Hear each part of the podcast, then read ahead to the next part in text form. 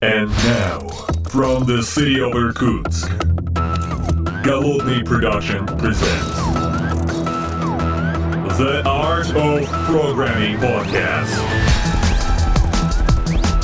Unique, one of a kind, Siberian flavor in the world of IT. Доброго времени суток, уважаемые подслушатели. С вами я, Голодный из города Иркутска, и вместе со мной в этой виртуальной студии мой коллега, постоянный соведущий а, Вячеслав из э, солнечной Калифорнии. У тебя доброе утро, Вячеслав. Да, добрый вечер, добрый вечер. У меня здесь доброе утро, и не просто солнечная Калифорния, у меня еще и город Саннивелл, солнечный город. А, Я сегодня практически ничего интересного не принес в клювике для эффектного выступления, даже не знаю, что сказать. Э, Совсем больших новостей не было. А, У тебя есть что интересного? Вот, вот такое фееричное, чтобы вот вступить с этого и перейти на темки. Слушай, вот на самом деле я думаю, что можно даже это сделать большой темой. Э, В прошлом выпуске подкаста я, соответственно, предлагал э, ребятам, коллегам, нашим подслушателям э, небольшую работу, работу Java девелопером в, удален, в удаленном режиме, ремоут такой, remote work на Java. И пришло какое-то бешеное количество отзывов, э, и они разделились на три категории. Вот интересно. Э, Первое это реально девелоперы, которым интересно, они прям прислали резюме, ну, то есть как бы там все понятно. Классические Java девелоперы, с ними все Ага. хорошо. Я им дал задание, которое у меня заранее было э, приготовлено.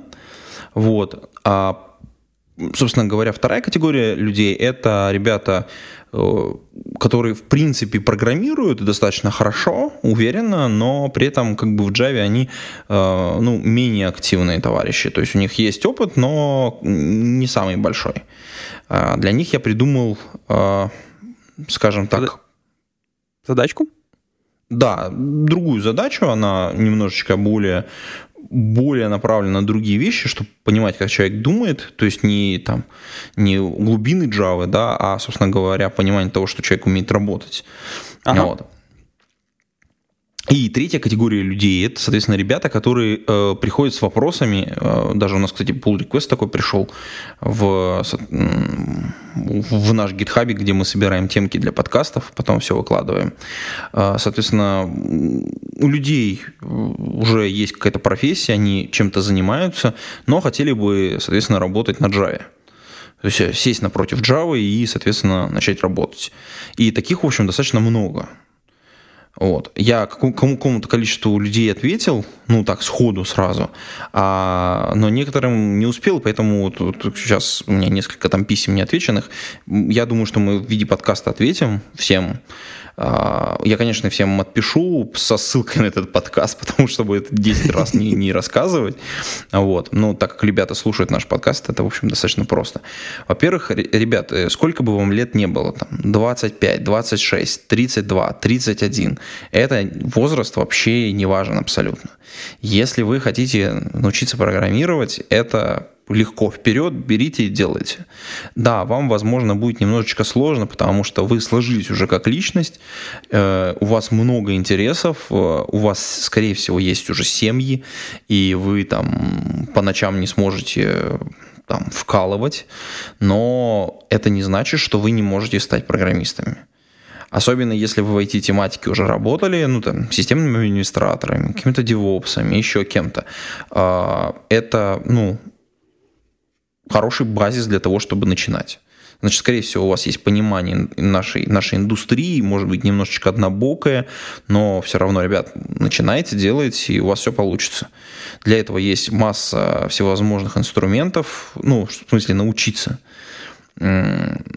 Правда, тут э, для многих возникает такой закономерный вопрос, можно ли, можно ли джавовский путь пройти удаленно вообще, потому что, я так понимаю, э, вот, это, вот эти отклики, они в основном от людей, которые живут в небольших городах, то есть не, не в больших, где там можно пойти, пойти пройти стажировку где-то, еще что-то, да, а где вот реально небольшие городки, небольшие города в нашей стране, можно ли удаленно пройти путь Java разработчика, находясь и не уезжая, кстати, не меняя место работы. Это, я так понимаю, для многих людей в возрасте уже очень серьезная тема. Ты вот, кстати, как думаешь, коллега? А, ну, я, знаешь, хочу добавить по поводу возра- э, возрастов. Возраст действительно не имеет значения, потому что мы в Хекслете принимаем всех. Приходите. Приходите, да. А, да. А, есть сейчас такая движуха, а, а, перед тем, как движуха, расскажу еще ты такую тему хорошую заметил, что вот, мол, э, не у всех получится до вечера сидеть. Я знаю одного э, коллегу, которому сейчас, если не ошибаюсь, за 40, и он засиживается на работе по той простой причине, что это у него официальный способ убежать из дома, где у него там аврал вечером и спать невозможно. А, но это так.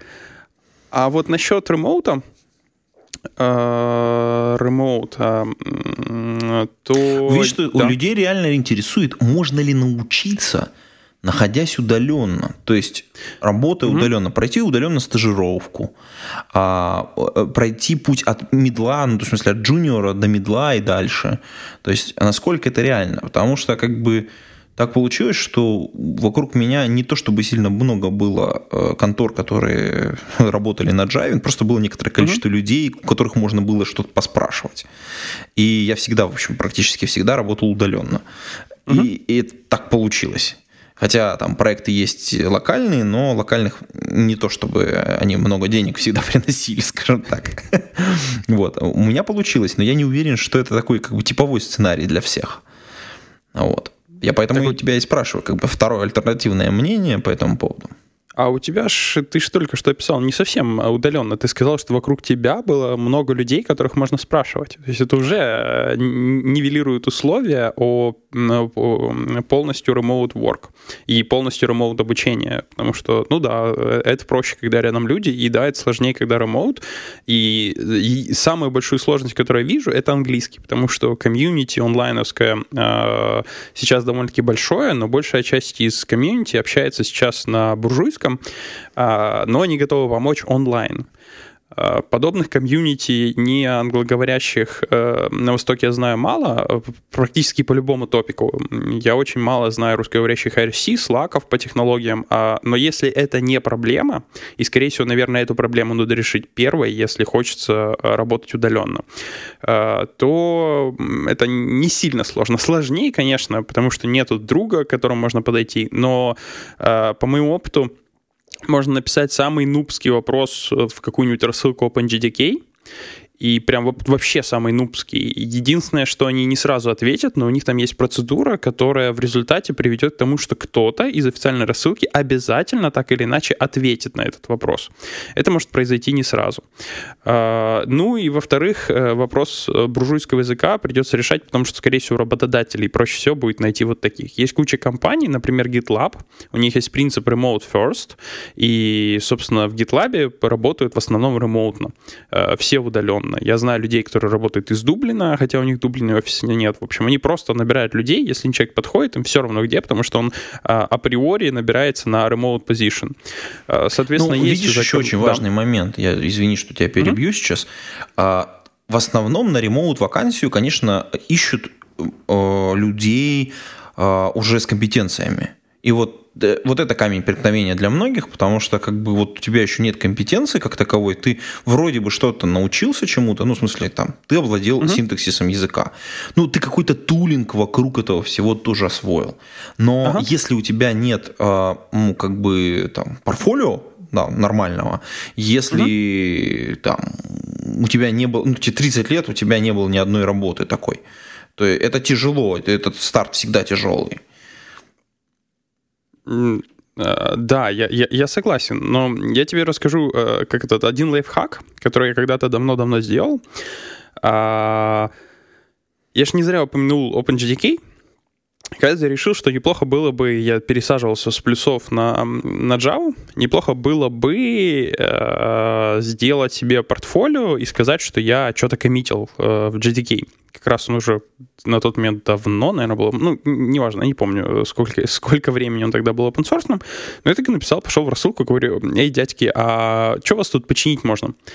И как бы они же понимают, что человек, который пришел с улицы, ему нельзя давать что-то хардкорное. Они тебе, они там дали какой-то NPI, null pointer, который там вообще э, ну, просто одним ифом фиксится, и, и причем этот ифом это не, не хак, а вот действительно нормальное решение а, объяснили, куда пойти, чего сделать, и, и все, и вот у тебя первый опыт, который вот просто так ты не, не, мало того, что получаешь первый опыт, у тебя первый опыт в, Open, в OpenGTK.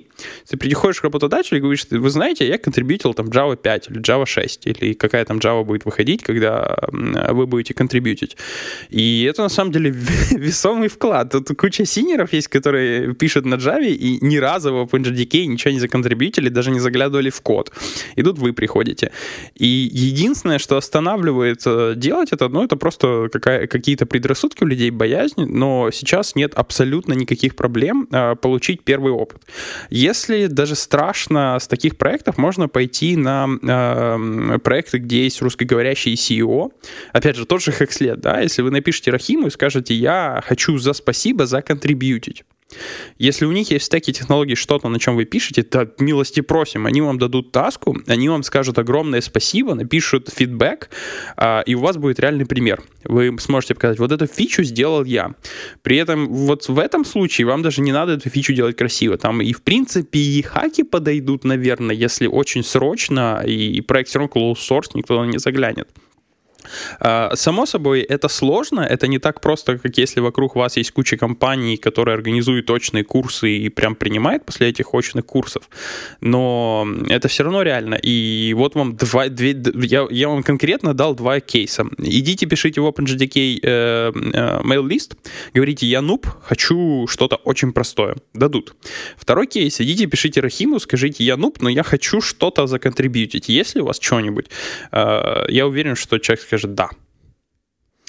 Слушай, ну, кейсы прекрасные, интересные. Э, кстати, среди вот э, наших э, подслушателей, там вот и Максим, например, Дмитрий, для них интересно вообще, можно ли, ну, ну, а, так, сильно поменять деятельность? Ну, мы отвечаем на этот вопрос «можно». Вот. А вопрос, а, можно ли посмотреть на задание какой-то Java девелопера, да, на ту mm-hmm. же Java Remote Work. Вот, кстати, э, кстати, вот можем сейчас с тобой сгенерировать задание и предложить нашим mm-hmm. послушателям его сделать. Ну, то есть вот мы бы на него могли посмотреть в виде там, я не знаю, нам, допустим, бы прислали в виде комментариев какие-нибудь э, ссылки на гид-репозитории, мы пошли, посмотрели, чего-то написали, Угу. Как ты думаешь, это было бы интересно? Да, по-моему, классно. Я... У меня в загашничке есть пару задач, у тебя наверняка есть пару задач, обсудим сейчас что-нибудь. Давай сейчас подумаем, кстати, вот это хороший момент. Давай попри... прикинем, какая задача могла бы быть, а, вот если бы мы хотели Java Remote девелопера. То есть, что мы от него ожидаем? То есть, ну, понятно, что они, это мож, могут быть разные люди. Угу. Мы, конечно, хотим дать задание, которое было бы, с одной стороны, достаточно простым, быстро выделалось угу. э, за несколько часов, но, с другой стороны, нам бы хотелось бы проверить какие-то конкретные вещи. Вот что ты бы хотел проверить у Java Remote девелопера? Uh, ну, тут, а, или uh, давай наоборот, да. что бы ты да. не хотел проверять? Ну, чтобы ты посчитал, что это, ну, лишнее. Ну, то есть, было бы здорово, но, наверное, проверять не буду. Я вообще у девов проверяю чисто их возможность решать задачи и мышление. Я стараюсь не давать задачки, которые связаны с конкретной технологией. В принципе, в идеале я стараюсь искать задачи, которые решались бы вообще любым языком, да, каким угодно. А, сейчас, и, да, давай, если ты позволишь, я сразу тебе пару примеров быстро таких вот. Давай, дам. давай, конечно. А, есть пару, пару вещей, которые я уже на собеседованиях не спрашиваю, а, прекратил давно, а, поэтому могу спокойно говорить. Значит, это две. Одна из них я спросил людей написать сериализатор. Простой сериализатор в какой-нибудь формат. Я выбирал от балды формат. А, это не обязательно будет JSON, потому что, понятное дело, JSON они найдут очень быстро. Э, какой-нибудь э, текстовый, но весьма экзотический формат, который быстро не найти, а если и найти, то очень легко можно будет понять, что они вот отсюда его скопировали. Я написал просто напишите свой сериализатор. Это там за два часа пишется на ура, и вот прям смотришь, как он э, строит это дерево, знает ли он, что такое деревья, знает ли он, что такое рекурсия, а если не рекурсии проходит, сериализирует объекты, то как? Ну, прям вот, вот очень шикарно видно по моей практике, насколько человек э, хорошо мыслит и умеет это делать. А, если... И, ну, это требует некоторого, все-таки некоторого знания Java, потому что нужно понимать, э, как сериализировать, э, сериализовать одни и те же ссылки, если он дерево обходит, и как потом это восстанавливать. Если еще более абстрактно и смотреть на мышление, и у человека час, вот на более короткую задачку на час, то я любил давать задачу по поводу максимума. Представь, что у тебя есть метод, который на вход принимает double, возвращает double ты знаешь, что этот метод имеет один максимум. До какого-то числа он возрастает, после какого-то он спадает. И вопрос, найди максимум програ- э, с программным способом. То есть это не математический метод, нельзя производную взять, а вот программным. И просто банально смотрю, потому что там тупой, тупое двойное э, деление напополам там не сработает, надо э, немножечко его затюнить, вот буквально немножечко. И ты прям удивишься, насколько много людей не решает эту задачу. Вот, вот просто поиск максимума а, программный. Там на самом деле не, э, там есть подводные камни, которые кажется, а, а, сейчас быстро сделаю. А вот нет, куча людей отваливаются вот на этой задачке прям аж страшно. А если не отваливается, то это очень хороший предмет для разговора, потому что он может быть реализован рекурсивно. Если его сделали не рекурсией, всегда можно спросить, а почему ты не так сделал? Наоборот, если он сделал рекурсией, всегда можно спросить, какие минусы здесь. Потому что нам идеальной пули Silver Bullet нет. А, ну да, нужно исходить из того, что у тебя есть, чего у тебя много, короче. Э, понятно.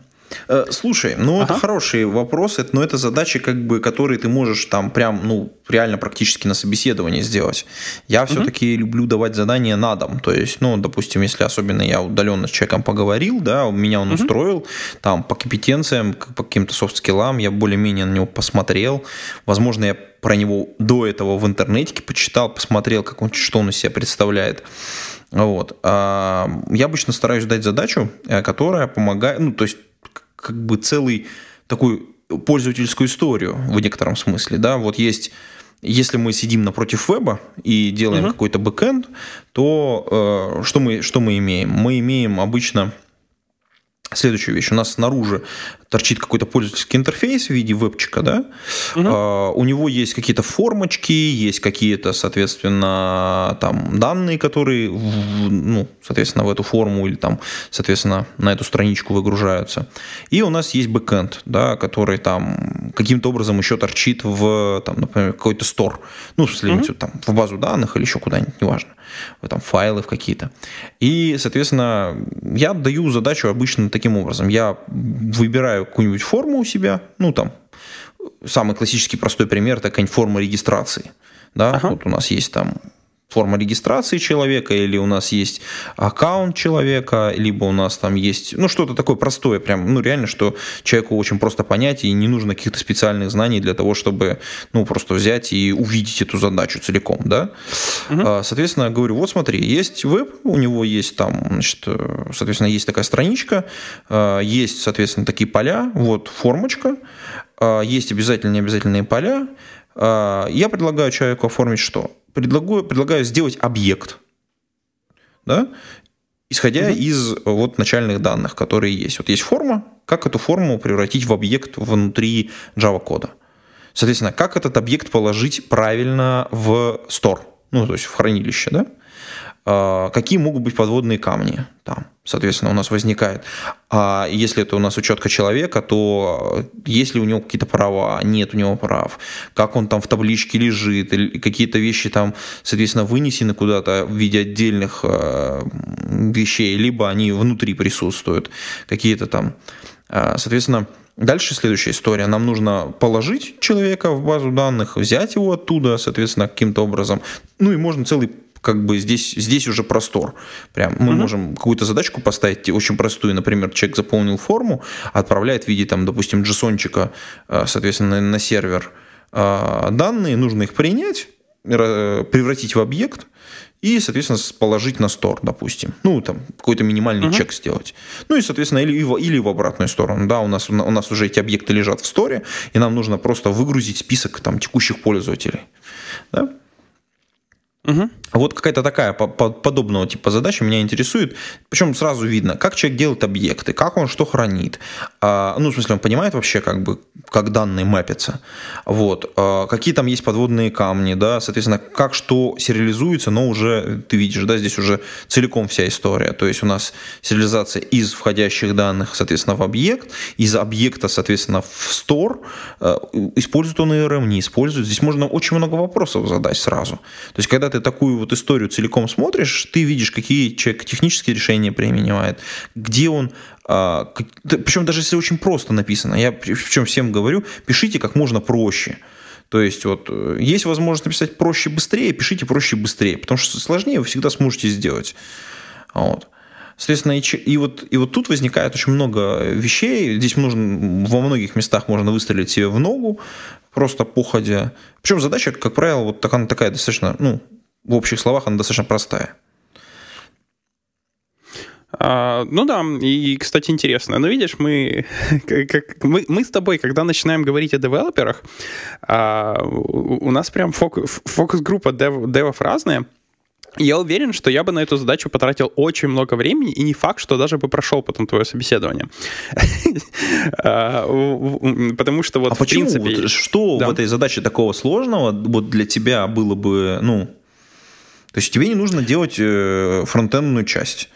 Угу. Тебе там не нужно там очень много заморачиваться на, на обвязку, проверку, там еще чего-то. У тебя есть вход, выход, собственно говоря. Ну, Uh, ну смотри, мне, uh, во-первых, uh, ты правильно упомянул ORM и подобные вещи. Я не трогал никаких паблик ORM, давай скажем так, очень давно. А, соответственно, я знал бы, что их юзать можно, возможно, бы попробовал, а, и в случае ограниченного времени, может быть, я, мне бы удалось его закончить, а может быть, нет. Но, скорее всего, я бы его юзал точно не в правильном направлении. Ну, просто банально, что опыта нету с юзанием, я бы там себе выстрелил в ногу во многих местах. Или вместо URM я бы что-то наколенное сам быстро написал. Ну, Если почему написал наколенное? Сам... GDBC, обыкновенный GDBC, никаких проблем. Меня вполне устроило бы, как ага. человек бы просто написал GDBC, использовал GDBC драйвер, ну там, я не знаю, какой-нибудь мы бы сели напротив какой-нибудь Postgres, PostgreSQL, угу. там прекрасный GDBC драйвер, вперед, напиши, как, как там тоже ничего сложного нет. А GDBC это же просто обвертка, ну, абстракция насчет на, вокруг SQL. Там... Ну, конечно, да. А, ну так, да, да, конечно, так без проблем, да. Да. Ну, причем а... еще очень важный момент. Я всегда ага. спрашиваю, я прошу человека оценить время самостоятельно. То есть, сколько времени потребуется. То есть, ты видишь, что тебе тяжело, не вопрос, ты просто увеличиваешь время. Мне же угу. важен результат. А, ну, потратил ты сколько-то времени. Окей, ну ничего страшного. По крайней мере, вот в, в тот момент, пока мы с тобой проводим собеседование, меня это пока не очень волнует. Ну да. А, ну тогда да, тогда окей, э, потому что я боялся, что ты ожидаешь людей там прийти с каким-нибудь гибернейтом, э, потому что я уверен, там хороший человек, хороший специалист, э, который э, давно делает stack, он тебе возьмет быстро это на при помощи какого-нибудь спринга бутстрапа, да? Не, не бутстрапа, ну, да. а, а забыл, как у них это называется штука, когда все в одном джарнике и все прям работает, быстро с ORM сделает, и э, там будет больше XML, чем Java, но оно будет работать и будет стабильно, и будет быстро и легко тестируемо. А, вот, я такого точно сделать не смогу. А вот если с условием, которое ты добавил, в любом, скажем так, комфортном мне варианте, можно даже SQL руками руками писать. Я бы, конечно, э, с одной стороны, я согласен, что для задания это хорошо, с другой стороны, рутями писать SQL может, ну, иногда хочется за это руками бить, бо там потом иногда всякие Ну, человека же можно попадают. научить, если он не знает какой-то конкретной вещи. Угу. Мне же важно понять, как он думает, как он пишет код, э, что он из себя представляет как девелопер. Как, ну, смотри, угу. например, как он сделал объекты, как он ага. сделал э, конвертацию объектов, ну, то есть сериализацию, то, что ты спрашиваешь. То есть тебе ага. же нужно и в одну сторону сериализацию сделать, и в другую сторону. То есть, как бы у тебя есть, э, соответственно, если JSON, соответственно, тебе нужно сериализовать в Java объект и в обратную сторону, когда у тебя есть Java объект, тебе нужно сделать, э, ну, не JSON объект, а в смысле JSON строку, да, то есть угу. формат. Это две хорошие задачи, которые там по-разному торчат. Это фактически тот кусок, который ты даешь на самом деле, спрашиваешь. А, ну, то есть ты единственное, что да, не, да. не просишь ни, Java, ну, не JSON использовать, а что-то другое. А, э, да, у нас, э, я когда говорил о сериализаторе, я имею в виду же не написать сериализатор для конкретных объектов, просто сериализатор.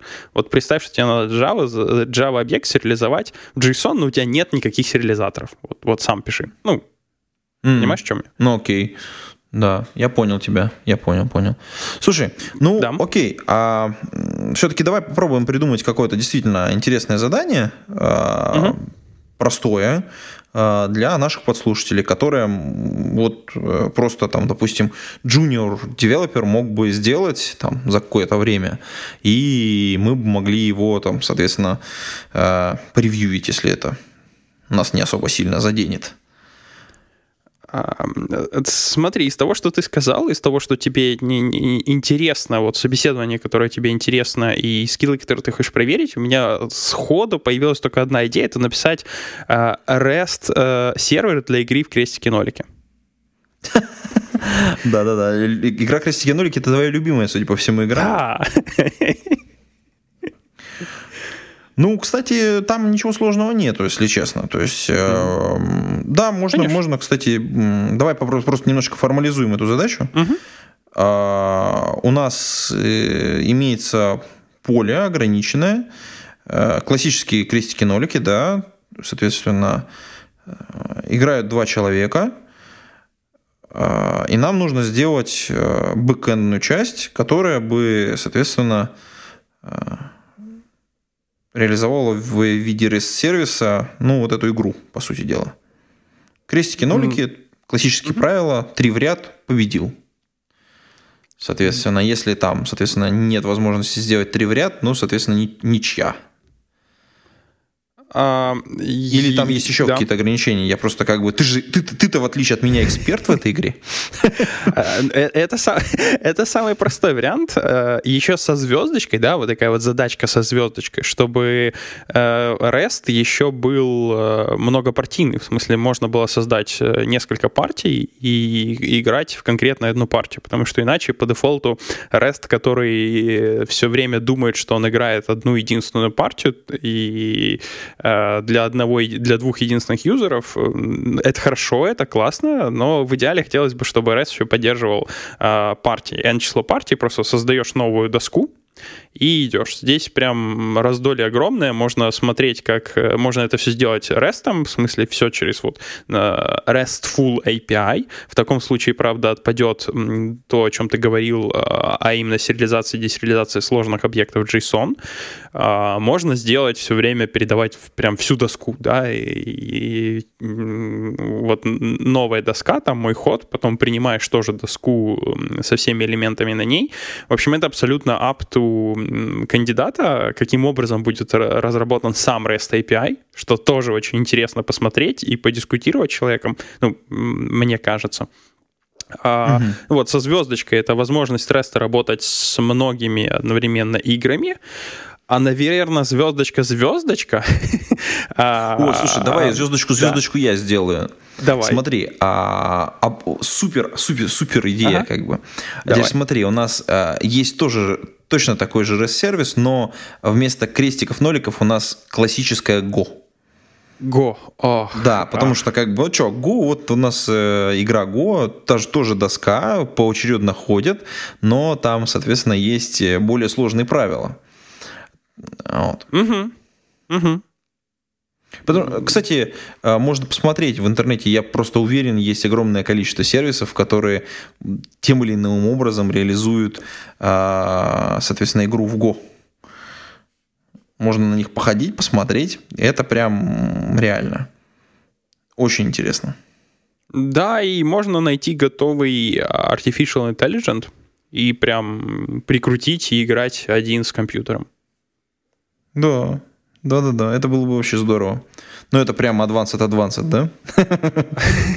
ну, ну вот у тебя есть э, шкала, ты обозначил минимум, да, то есть минимум это чтобы сервер э, держал одну игру, там не, не, не надо создавать новые, вот это вот не надо, там одну игру, вот сервер, как это, веб-сервер, однопользовательский веб-сервер, вот, это хорошая идея. А, и, да, да ладно, ты смеешься, много да? таких, много-много. Ну, то есть, в смысле, вот имеется в виду в корпоративном мире есть очень много процессов, которые вот э, микросервисы торчат один против одного. То есть, условно говоря, у нас там в, создается авто, в автоматическом режиме создается там сервис, который угу. обслуживает конкретно один бизнес-процесс. Он там а, обработал его и после того, как а, завершил, такой воркер, условно говоря, такой удаленный, угу. и он сворачивается. Ты будешь смеяться, но таких очень много делается. Ну, в моей практике просто как бы есть вот прям примеры. Очень, очень ребята хотели так сделать. У них, кстати, прикольно получилась история, в конце концов. Там, по-моему, пять типов разных вот таких воркеров, которые удаленно создавались в автоматическом режиме. Про, ну, напротив бизнес-задач это прям было очень, очень здорово. А, ну так это ж э, классическая модель акторов, когда у тебя да, есть актор. Да, да, да, да. Это, это оно и есть, да.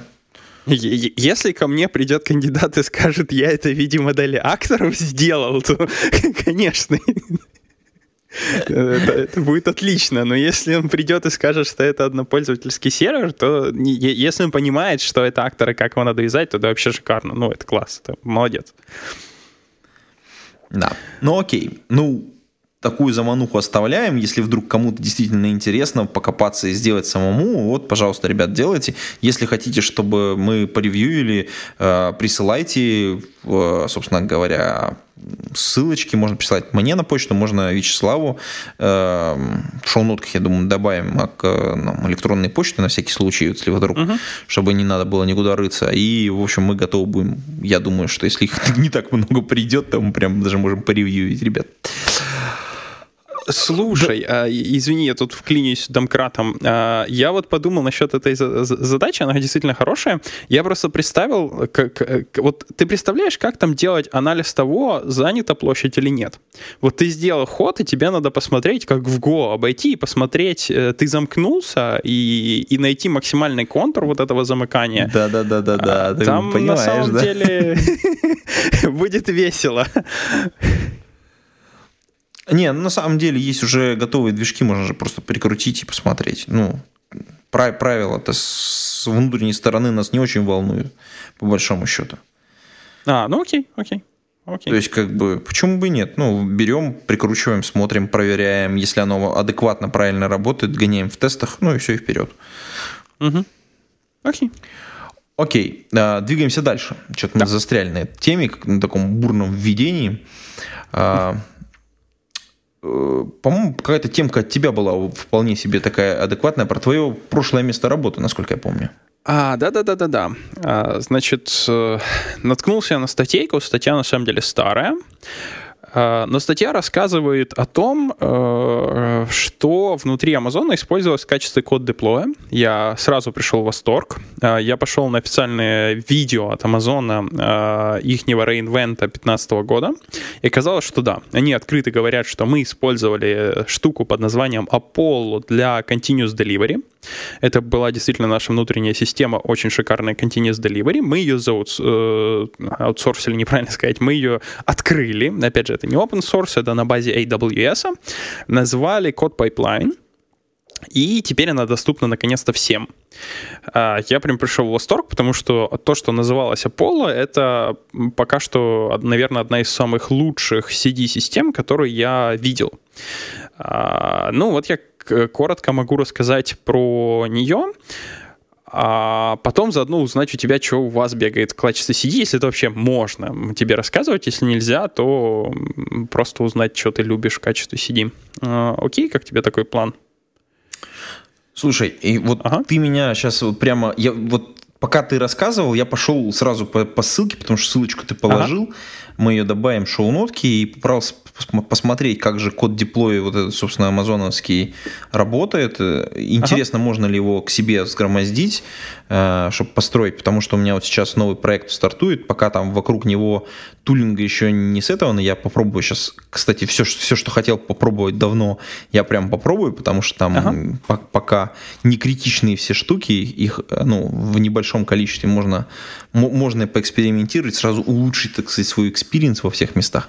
Я ага. так понимаю, что вот эта штука AWS CodeDeploy, она только в AWS работает, то есть ее нельзя у себя где-то поставить.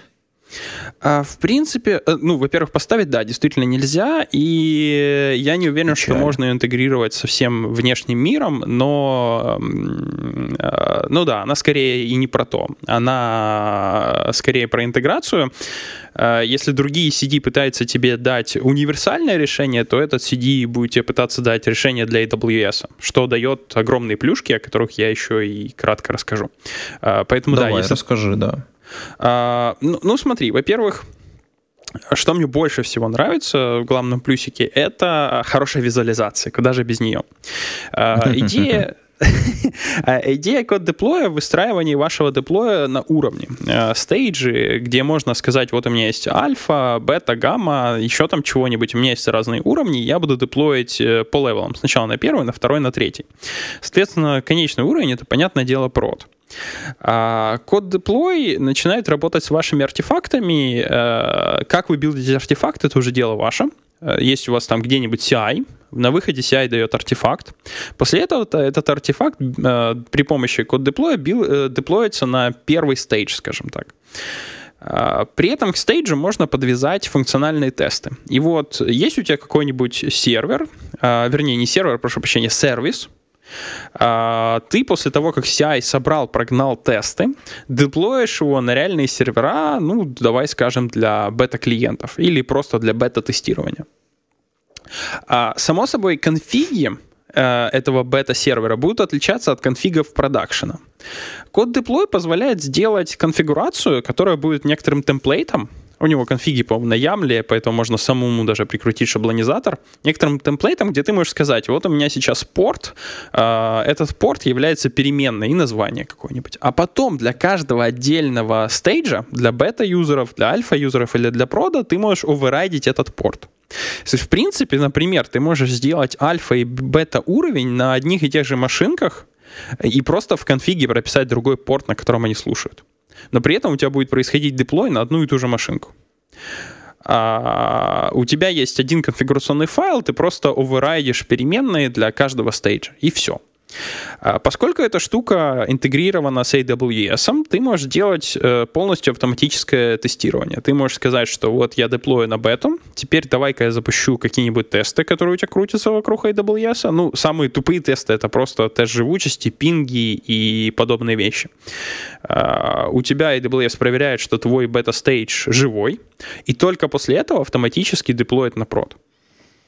Э, при этом, опять же, у тебя можно, может быть настроено полностью автоматическое откатывание с прода на предыдущий бинарник когда ты деплоишь на прод, у тебя AWS метрики говорят, ой, а у тебя с, э, прыжки в плане 500 ошибок э, явно появились после деплоя. Ты можешь абсолютно автоматически роллбэкнуть. Опять же, поскольку это все э, крутится, деплоится, скорее всего, будет на EC2, то у тебя есть возможность взять автоскейлинг группы, когда ты деплоишь на прод, и прод автоматически добавляет или убавляет машинок в зависимости от нагрузки а, соответственно, задеплоил своей CD-шкой, она добавила, при этом, опять же, можно настроить, что если у тебя настолько выросло потребление, что нужно заскейлиться там в два раза, то нужно сделать rollback. Потому что, ну, явно что-то не так, если у тебя начало жрать на проде в два раза больше ресурсов, чем до этого кушало. Вот. При этом все вот это, то, о чем я говорю, а, CodeDeploy умеет красиво визуализировать. Ты вот прям открываешь этот пайплайн, жалко, вот в подкасте трудно на пальцах картинки объяснять, но ты вот можешь открыть дашборд, у тебя там будут стрелочки красивенькие, где стрелочки показывают э, состояние каждого, а, каждого левела. Прямо оттуда можно выполнить э, какие-то хуки и увидеть, что вот, окей, у меня сейчас бета красная, потому что там такие-то вот проблемы. А, да, что-то еще это... А, ну, само собой, эта штука работает как Chief и Puppet, когда необходим... не как э, Ansible, э, она требует установки агентов на машинке. Uh-huh, uh-huh. Интересно. Ну, потому что, потому что она достаточно, достаточно разухабиста.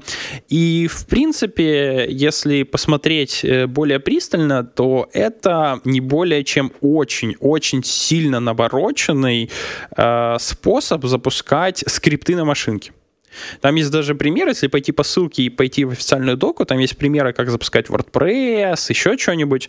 Ну вот можно посмотреть по WordPress, э, все равно тебе придется писать команды, как запустить WordPress на сервере. А, и по факту эта штука просто ходит и запускает команды. Она действительно вот э, такой очень-очень навороченный на стероидах э, запускатель команд. Эта штука пойдет на вашу бету, на всех серверах эм, э, спулит бинарник WordPress. Она может прямо с сайта WordPress, может это быть докеровский имидж, э, сформирует команду для запуска на базе, на базе конфига для текущего э, стейджа. Конфиг, как я уже сказал, может включать разные порты, еще какие-то какие-то разные вещи, и заэкзекьютит эту команду на стороне сервера. Соответственно, к нему можно подвязать что угодно. Ну, понятное дело, что к, к шелловской команде можно и докер использовать, и вообще, ну, вот любую вещь. В этом плане она интегрируется с чем угодно. А, да. А, единственное, почему ее, наверное, нельзя юзать со всем внешним миром, потому что вот все, что я сказал насчет autoscaling group, насчет метрика, вот этого всего, ну, понятное дело, оно за миром AWS работать не будет, поэтому, если честно, я даже не знаю, а работает ли код Pipeline, я думаю, нет, с внешним миром. Ну, а может и работает, кто его знает. Но я сомневаюсь, хотя бы из-за того, что они сказали, что они денег за него не берут. Деньги они берут только за ресурсы, которые вы юзаете. В смысле, EC2 инстансы, вот это вот все. Вот за это берется деньги. А за CodePipeline использования нет. Он, он по факту бесплатный. То я точно Звучит сомневаюсь. опасненько, прямо честно говоря. Вот я, вот я читаю, смотрю, вот кажется, ага. с одной стороны, все так клево, все замечательно. Я вот ползаю по, по вот этой страничке. Ага. Э, но вот, вот первое, эм, это, конечно, такой вендерлог прям вообще жесть. Да. То есть вот тула, которая позволяет тебе автоматизировать твою деятельность, ну вот continuous delivery, да, то есть по сути дела, и ты такой оп, и ты только внутри АВС, и, и все. То есть, ну, как бы так, оп оп опасности, опасности все. Потому что, ну, я понимаю, что там не очень правильно использовать там какой-нибудь, ну, я не знаю, кстати, как ты относишься, вот там, например, ребята Continuous Integration систему пытаются использовать как э, элементы там Continuous Delivery. То есть, например, там TeamCity или, соответственно, mm-hmm Jenkins, ну, то есть прикручивать, собственно говоря, хуки вокруг этого всего. То есть какая-то базовая поддержка, конечно, всего этого есть, но угу. это понятно, что неполноценные системы для, для, для, для delivery, да, или там можно использовать, в принципе, вот этот пайплайн, пытаться строить вокруг, там, например, такой интеграции типа между TeamCity и там Artifactory, например, да, угу. то есть здесь у тебя, соответственно, собираются, ну, у тебя, ну, как бы артефакты, артефакты складываются в, соответственно, в Artifactory, а там оттуда они раздаются, там, ну, по-разному можно все это делать. Ну, то есть, опять же, Угу. Это вроде как тулы, которые ты можешь к себе унести, у себя поставить, э, на своей инфраструктуре развернуть. И, в общем, как-то это, мне кажется, более безопасно, чем доверять ну, настолько интимный процесс э, там, Амазону. А, а, так э, вот то, что ты сказал, я, я просто делаю вот ровно так у меня, но на pet проектах. У меня на pet проектах вот ровно та же система. Я деплою на артефакторе э, после билда и вокруг э, TeamCity строю CD по факту. Э, но у тебя же нету здесь э, много того, что есть, что, что должно быть нормальной CD, а именно нету стейджингов, хороших стейджингов. Да, стейджинга нету, это правда у тебя нету нормальной визуализации и конфигов. Вот э, э, э, шаблонизатор конфигов — это одна из самых моих любимых вещей. Но, опять же, она должна идти со стейджингом. Потому что если ты написал один конфиг для всех, Вот ты конфиг, который хранит, а вот здесь имя базы данных, которой надо коннектиться. И каждый стейдж коннектится к базе данных из этой переменной. А переменную ты можешь переопределить для каждого стейджа. Это прям шикарно. Но даже вот с тем, что ты описал, предположим, вот есть у тебя своя, даже боевая система, которая работает на такой своей локальной CD, сделанной вокруг TeamCity. Тебе надо масштабируемость. Предположим, что у тебя проект э, имеет разную нагрузку в разное время. А масштабируемость тебе надо э, э, для масштабируемости тебе надо автоматически изменяемое число боевых машин. И вот я пока не видел нормального вменяемого решения, чем вендор-лог, который тебе позволяет вот это сделать. Есть разные клауд-провайдеры, они решают это более-менее хорошо. Google Cloud, Amazon, э, какие вот эти, я даже не помню их конкурентов, ну, не, а, ну, Azure, конечно. Все они эту вещь решают, но все только через вендор-лог. А open source решения, которые бы тебя динамически масштабировали... А, есть еще Яндекс Кокаин, по-моему, называется. Не уверен. Вот с Яндексом вообще не работал. А open source решения, которые динамически масштабируют, они же все еще хуже. То есть я лучше в вендорлог пойду, чем, чем вот то, что сейчас в open source есть для динамического поднятия новых инстансов. Э, там же страх. О, слушай, кстати, а как ты ага. вообще пережил вообще э, отлучение от, э, соответственно, код деплоя? От, отлучение от код деплоя. Ну, а, ты же перешел из Амазона, да? А, ну, смотри, э, я для pet проектов и тогда не юзал, его ж не было, он не, это относительно недавняя вещь. А, я, когда мы работали, юзал Apollo, который сейчас стал код деплоем, когда работал с, э, в Амазоне, а Соответственно, на проектах я и тогда юзал вот ровно то, что ты описал. Это Artifactory, TeamCity и вот эти вот вещи. Э, просто потому, вот что Apollo в, был закрытый. В артефакторе, кстати, все, все хорошо. Вот они бы вот в бесплатную версию включили еще, э, соответственно, докер. Вот было бы вообще красота. Не, не, красота была бы нечеловеческая. А так прям вот, вот прям реально вот фича, которая вроде как нужна, но, блин, так ломает за нее заплатить. Вот вроде надо, вот, но я не могу как бы вот, ну вот прям рука не поднимается. А, то есть тебе надо свою, свою репу для докера, правильно? Да. Не понял. Что-то с, вот с докером пока проблема. Ты помнишь, у меня домашнее задание про докер, и там, там пока все некрасиво. Прям вот... И если ты со своим заданием домашним очень быстро справился, то я со своим, я прям регулярно стреляю все в ногу, потом думаю, не, пойду полечусь, и потом возвращаюсь обратно к этому разбитому корыту. Это ж сварн у тебя, да? Я, я это так Ой, давно там, было, что... Да, там, там, в общем, Ansible, Docker, Swarm. Я надеюсь, ты когда-нибудь сломаешься и таки пойдешь на Kubernetes. Не знаю, не знаю, пока не уверен. Ну, как не было еще, чтобы вот я... Ну, нет, было, было у меня, было такое же приключение с Монгой, но угу. как бы мы долго с ней боролись. А, так, ну у меня все на самом деле по код деплою. Я даже не знаю, что там еще рассказать. А, ты, кстати, ты вот меня поспрашивал, а так и не рассказал. А ты, ты или вот Team City это то, что ты... Team City, да, через вокруг, вокруг Team City, да, потому что как бы, ну, есть очень хороший такой пример. Угу. Я, это не очень хороший, может, на самом деле не очень хороший вариант, но как бы он работает. Э, Конечно. Он не требует, в общем, больших финансовых вложений, по большому счету. Да, я к Team City тоже очень трепетно отношусь. Угу. Ну, хороший продукт от нашей любимой компании JetBrains. Так, а давай э, перейдем на какую-нибудь другую... А, ну ссылочку, конечно, мы положим в шоу-ноты. Давай еще какую-нибудь темку возьмем небольшую. А, что у нас там? А, пока давай ты еще какую-нибудь темочку выбираешь. Я пока, кстати, а, поздравлю нас с еще одним патроном. У нас появился еще один патрон. Его зовут Павел. Вот. А, спасибо большое всем патронам, которые поддерживают выпуск этого и других наших подкастов. Это Сергей Киселев, Павел Дробушевич, Андрей Шахмин, Александр Кирюшин и Павел. Павел, к сожалению, без фамилии, поэтому просто Павел. Спасибо большое. Э, ребята, вам за поддержку. Вы, кстати, наши уважаемые послушатели, можете тоже пойти на patreon.com slash голодный и поддержать выпуск этого и других подкастов небольшим финансовым вложением, стать еще одним патроном.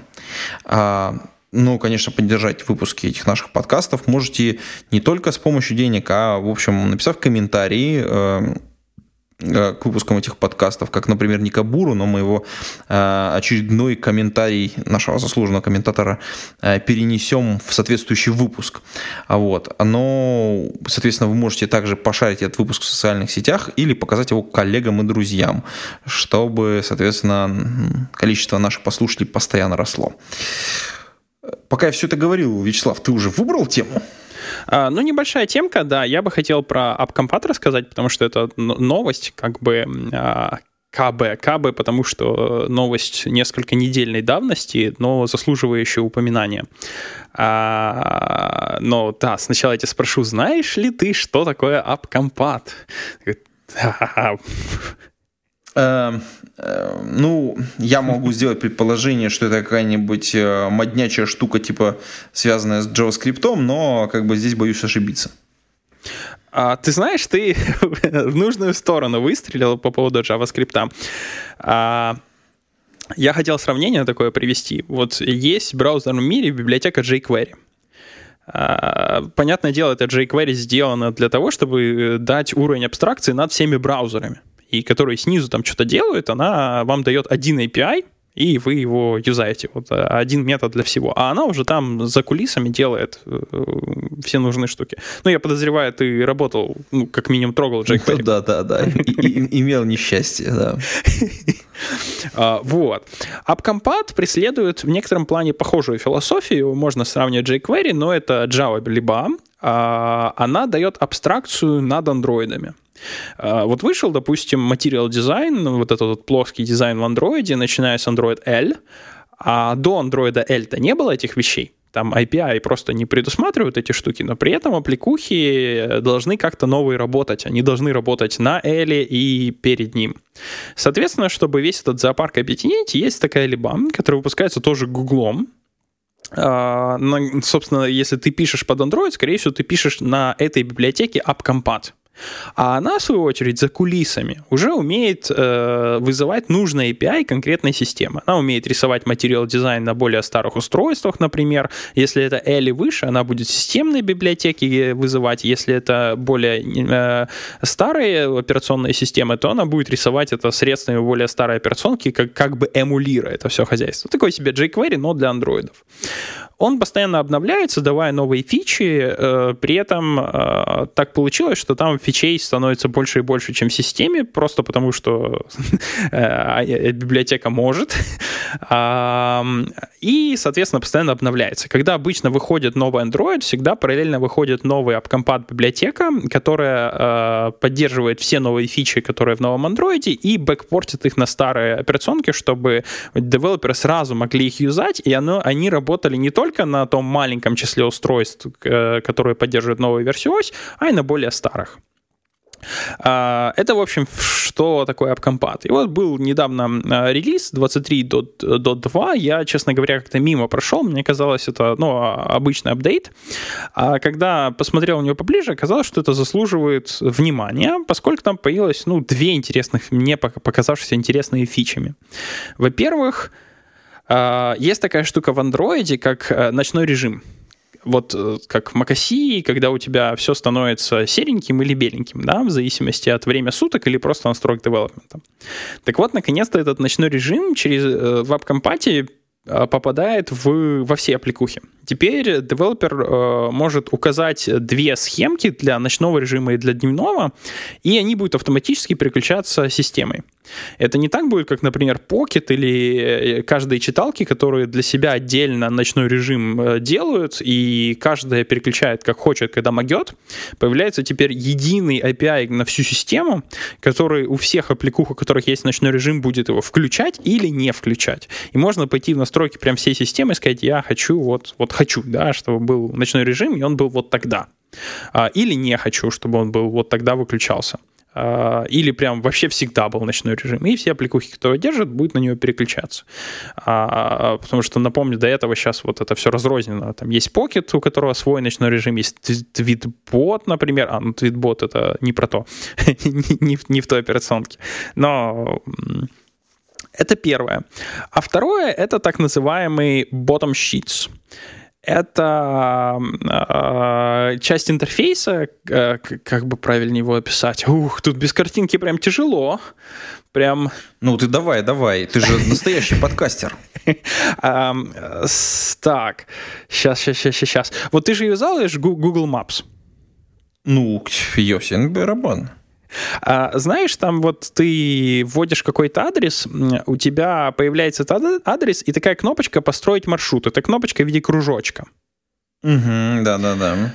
А, так вот, результат поиска, он как бы сверху над картой на белом листочке, такая карточка белого листочка а, с результатом поиска, и на этой карте кнопочка «Построить маршрут». Так вот, эта белая карта, которая... А, вот эта белая простыня, которая закрывает карту, на которой результаты поиска, это есть какой-то щит. Вот это вот...